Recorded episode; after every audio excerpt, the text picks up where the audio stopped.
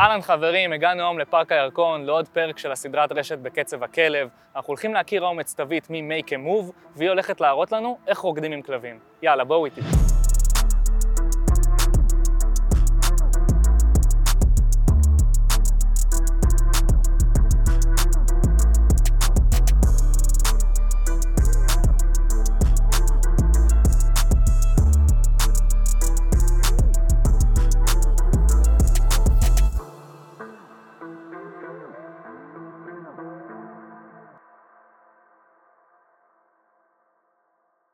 מה הולך, סתווית? בסדר, מה העניינים, הרב? הכל טוב? כן, כיף לראות אותך. גם אותך. אני רוצה לשאול אותך, את באה מהעולם של הפריסבי הכלבני, נכון? ואת עדיין נמצאת בעולם הזה, חזק מאוד. מתי בעצם היה איזשהו טוויסט בעלילה? מתי הכנסת את הנישה הזאת של הריקודים עם כלבים? מאיפה זה הגיע? איך זה התחיל? אז uh, הופעתי בחברת הפקות בארצות הברית עם אלכס, אוקיי. uh, ובחברה עבדה שרה קרסון, היא זכתה מקום חמישי באמריקא's Got Talent, בריקודים אוקיי. עם כלבים, והיא לא יכלה להגיע לאחד המופעים, ושאלו אותי אם אני יכולה לנסות לבנות משהו שיראה כמו, כי היה חסר. זה המופע המטורף הזה באיצטדיון שראיתי? לא, לא, זה היה אחד אוקיי, אחר. זה משהו אחר, זה היה רק סבבה. פריסבי, כן. אמ, זה היה בתיאטרונים, ירידים, כאילו, שם זה מאוד מאוד מקובל, ו- ואנשים מתפרנסים מזה שם. אה, וזהו, ופשוט בניתי איזשהו רצף ריקודי, ובגלל שאני גם רקדנית בעבר, אז עם העבודה עם אלכס זה פשוט... היה סנכרון מושלם שם בין אה, שתי אהבות מאוד מאוד גדולות שלי. הריקוד והכלבנות. בדיוק, בדיוק. ואלכס, אוקיי. שלושה, בסדר, כן. שלושה. אה, וזהו, ומאז התחלתי ממש כזה להתעניין בזה, ו... והופעתי בארצות הברית עם, עם אה, איזשהו סוג של ריקוד, והגעתי לארץ, ו... והתחלנו ממש להתמחות בזה ולהיכנס לזה. מגניב. זה משהו שהיה אליו מודעות כאילו ב- בחו"ל? זאת אומרת, ריקודים עם כלבים זה נישה שהיא קיימת? כי אני לא הכרתי את זה. לפני שהכרתי אותך. אז אה, כן, זו נישה שקיימת. בארצות הברית קצת פחות, אבל באירופה זה ממש קיים, זה מסוף שנות ה-80, 1990 כזה התחיל בעצם. וואו. אה, כי היה רק תערוכות כלבים, ואז אה, הגיעה מאמנת ריקודים ועשתה איזשהו מופע של רגלי, וכולם נדהמו מה זה הדבר המדהים הזה. כן. ולאט לאט זה התפתח, ואז בנו בעצם את המקצה השני, שזה ריקודים עם כלבים, ומשם אה, היסטוריה. וזה ספורט מאוד מקובל בארץ, אבל כן, אף אחד לא מכיר אותו גם בעולם, תגיד, לוקח קצת זמן להבין מה כן, זה, זה הגיע גם לסטנדרטים כמו הפריסבי, כי בפריסבי למשל אני ראיתי, קודם כל, את מקום שמיני באליפות העולם זה. בפריסבי, נכון, שזה כבוד גדול מאוד. תודה. ראיתי אותך מופיעה באיצטדיונים מלאים, נראה כמו עשרות אלפי אנשים ש, שצופים בך כאילו בפריסבי. כן. זה משהו שגם ריקודים עם כלבים, את יכולה לתת שואו כזה, או שעדיין אין את המודעות הזאת כל כך? כן, כאילו? לגמרי. גם יש לנו המון, אה, המון אה, נשים שהתחילו להוביל מאוד בספורט בארץ, ו... אוקיי. ואנחנו באמת אה, ככה, הקהילה עדיין מתפתחת, אבל היא מהמם. לגמרי בהתקדמות. ו... מגניב, כן. מגניב, טוב לשמוע. מה, מה היתרונות הכי גדולים שאת מזהה בריקוד עם כלב? וואו. דבר ראשון זה ספורט שמתאים לכולם, לכל נוהג, בכל גיל, לכל אוקיי. כלב, לכל גזע. אפשר להתווכח על זה, אני לא יודע אם זה, אנחנו תכף נבדוק את זה, אני לא יודע. אם זה יתאים לי. גם מי שאין לו מוטוריקה לא וקואורדינציה, צריך, לא צריך. המטרה אוקיי. שבעצם עכשיו אני בונה צוות, זה לבנות אותו הכי יפה כמו שהוא יכול להיות. אוקיי, לא כמו שעכשיו הייתי מצפה מ... אה, מרקדנית או כל דבר אחר, המטרה זה להוציא אתכם הכי טוב, להראות את הנקודות חוזקה הכי טובות של בעלים ושל כן. הכלב. ומה שיפה בספורט הזה גם, שאפשר לעשות אותו בסלון של הבית, לא צריך להגיע איתו אפילו אה, לתחרויות, אפשר פשוט ליהנות עם הכלב כמה טריקים וללמד רצף וליהנות כן. ביחד. כלבים מתים על זה ובעלים עפים על זה, ו... ויש המון ערך מוסף מעבר. נכון. אה, זה גם אה, מעבר לרמה של אה, מחזק את הקשר, אני בטוח, בין הבעלים לכלב. את מזהה בזה גם איזשהו אלמנט של, לא יודע אם פתרון, אבל של לעזור לפתור בעיות. התנהגות מסוימות? ברור. כמו מה? תני לי איזה דוגמה. אמ, בכלל אני 13 שנה מאלפת, ולפני 6-7 שנים בערך התחלתי להבין כמה עניין של לעבוד עם יצר של כלב. זה פשוט חתיכת פאזל שחסרה. כלומר, כל כלב צריך את זה כמו מחסה, אהבה, אוכל ומים. מהמם. כי כלב זאת בסופו אומרת, זה של דבר... אחד מהיצרים, מהצרכים הבסיסיים שלו. לגמרי, לגמרי. כי בסופו של דבר, כלב זה חיה שבייתנו אותה, אבל כן. היא עדיין פועלת כמו זאב, היא עדיין פועלת מתוך אה, אינסטינקט אה, הישרדותי, היא עדיין מאמינה שאנחנו יוצאים עכשיו ללהק... אה, עם הלהקה לטיול, אז אנחנו יוצאים כן. לנדוד עכשיו. ובעצם מה שאני עושה, אני מלמדת את הכלב שלי לעבוד בעבודת צוות יחד, ויחד עם זה אני מקבלת המון המון המון ערך נוסף של התעלמות מגירויים, של פוקוס. כלבים שהם פחדנים, אז אני יכולה לעבוד עם הטריקים וה, והריקודים והתנועה, שזה דבר מאוד מאוד כן, טבעי לכלבים. כדי לבנות להם ביטחון. בדיוק. כלבים תוקפניים, אני לוקחת את הפוקוס שלהם אליי, אני מעלה את הערך שלי ביחס לסביבה. וגם מלמד אותם לסמוך עלייך יותר. בדיוק, בדיוק. אז זה, יש בזה, זה פשוט דרך מדהימה, גם פריסבי וגם ריקודים, הם שני דרכים מדהימות ליצור קשר עם הכלב בצורה שאתה מקבל כל מה שאתה רוצה כן. מהמערכת יחסים שלך עם הכלב. אוקיי, מגניב. טוב, שווה לנסות את זה, אנחנו תכף ננסה, אנחנו נראה... ננסה, אני לא מוותרת לך. אם את מצליחה לשפר את המערכת היחסים שלי עם הכלבה שלי. בוא נראה. אוקיי, ו... אני מבין מה את אומרת, שכל אחד יכול לעשות את זה בכל גיל, וגם אם הוא לא רקדן בטבע שלו, אבל מהניסיון שלך בממוצע, במי את צריכה להשקיע יותר זמן בשיעורים, בכלב או בבעלים? בבעלים. בבעלים. הכלבים תמיד תמיד משיגים אותנו. הם, אוקיי. הם כל כך חכמים, הם כל כך מבינים מהר. אה, כלבים תמיד משיגים אותנו, אבל אה, זה בסדר, זה עבודת צוות. כן. פעם אני מחכה לחבר צוות שלי, פעם הוא מחכה לי, וביחד אנחנו מייצרים משהו שהוא מנצח. מגניב. שאלה שממש מעניינת אותי בתור מאלף, וגם קצת אה, הצפת אותה פה, סוג של אה, חלק מהתשובה, אבל אני יודע שכשאנחנו עובדים עם כלבים, אנחנו צריכים לתת להם חיזוקים. אז נגיד בפריסבי, הכלב מקבל את החיזוק של, ה, של הדיסק.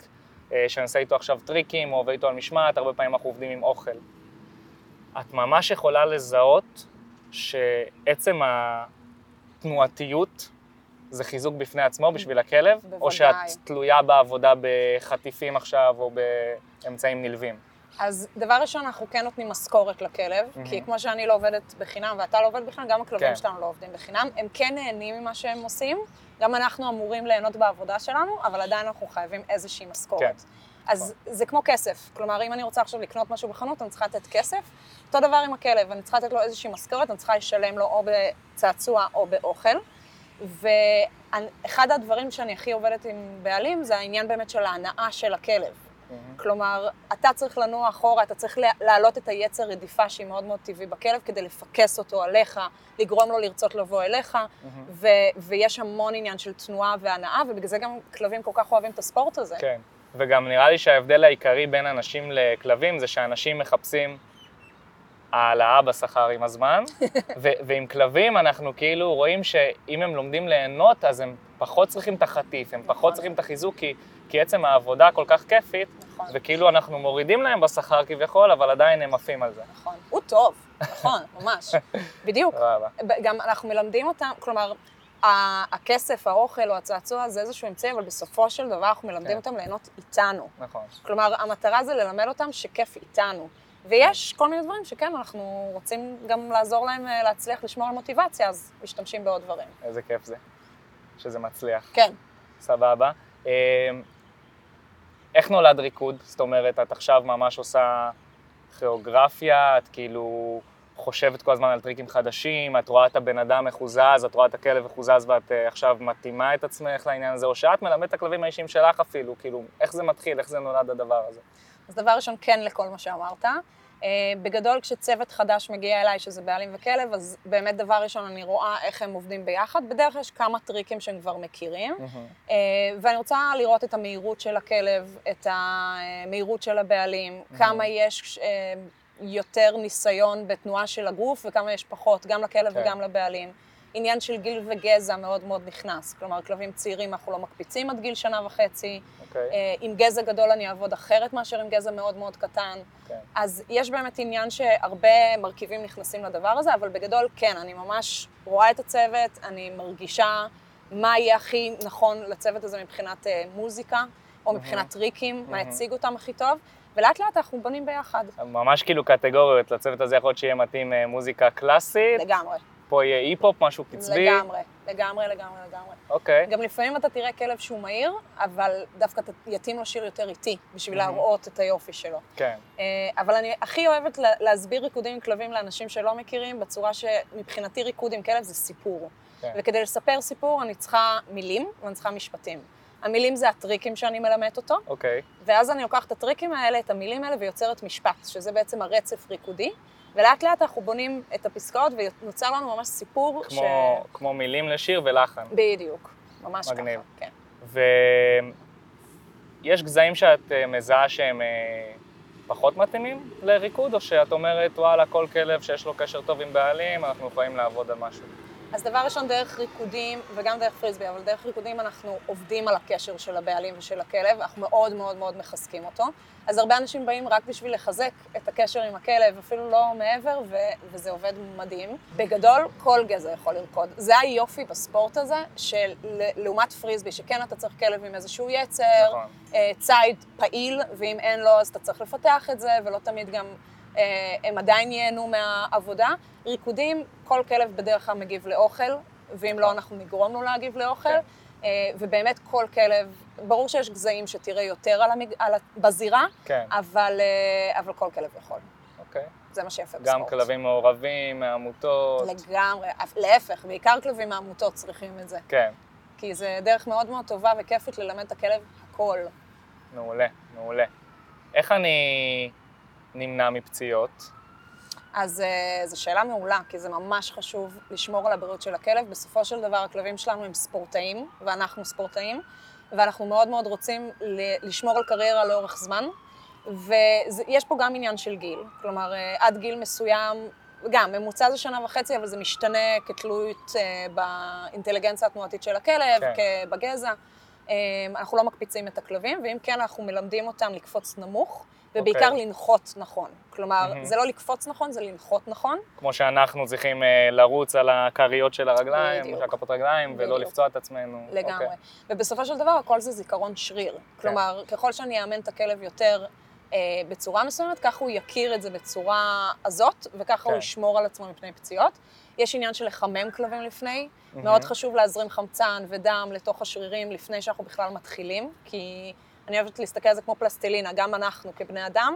אם אנחנו ניקח עכשיו גוש של פלסטלינה הוא מאוד מאוד קשה, אבל כשנתחיל לחמם אותו, יהיה כן. הרבה יותר קל, או יהיה הרבה יותר גמיש. אז, אה, אז זה מאוד חשוב לעשות עם כלבים, ואיתנו, גם, גם אנחנו עושים חימום בשביל למנוע פציעות ספורט. האם יש איזה שהם צעדים שניסית ללמד והם היו מורכבים מדי, אה, שפשוט אמרת, אוקיי, לא מתאים, מוותרים על זה?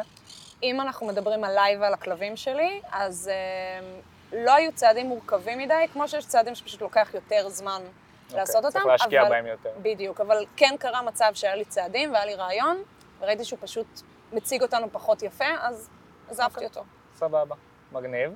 מה הרוטינת ריקוד שזכורה לה, שהכי זכורה לך? הרוטינת ריקוד בעצם הכי מורכבת שלימדת, בין אם זה רוטינה שלך עם הכלבים האישיים שלך, לבין אם זה רוטינה של אה, סטודנטים שלמדו אצלך. אני חושבת ש... אני אקח את השאלה הזו קצת למקום אחר, זה לאו דווקא הכי מורכבת, זה תענוג לראות את התהליך אוקיי. שעוברים סטודנטים עם הכלבים שלהם, מההתחלה שהם לא הכירו בכלל את הכלבים שלהם, ועד מצב שהם עושים דברים בצורה כל כך חלקה ויפה, מתוך עבודת צוות והתמדה ומחויבות, אני חושבת שזה זה הכי מורכב. כן. כלומר, לגרום לבן אדם להשתכלל ולא לוותר לעצמו ולהמשיך לעשות, ולראות פתאום איך הכלב מגיב לבעלים שלו, ואיך... זה מבחינתי, זה הקסם. מגניב, זה, כן. מגניב. טוב, תודה רבה. בכיף. בואו נלך לראות קצת ריקודים. יאללה.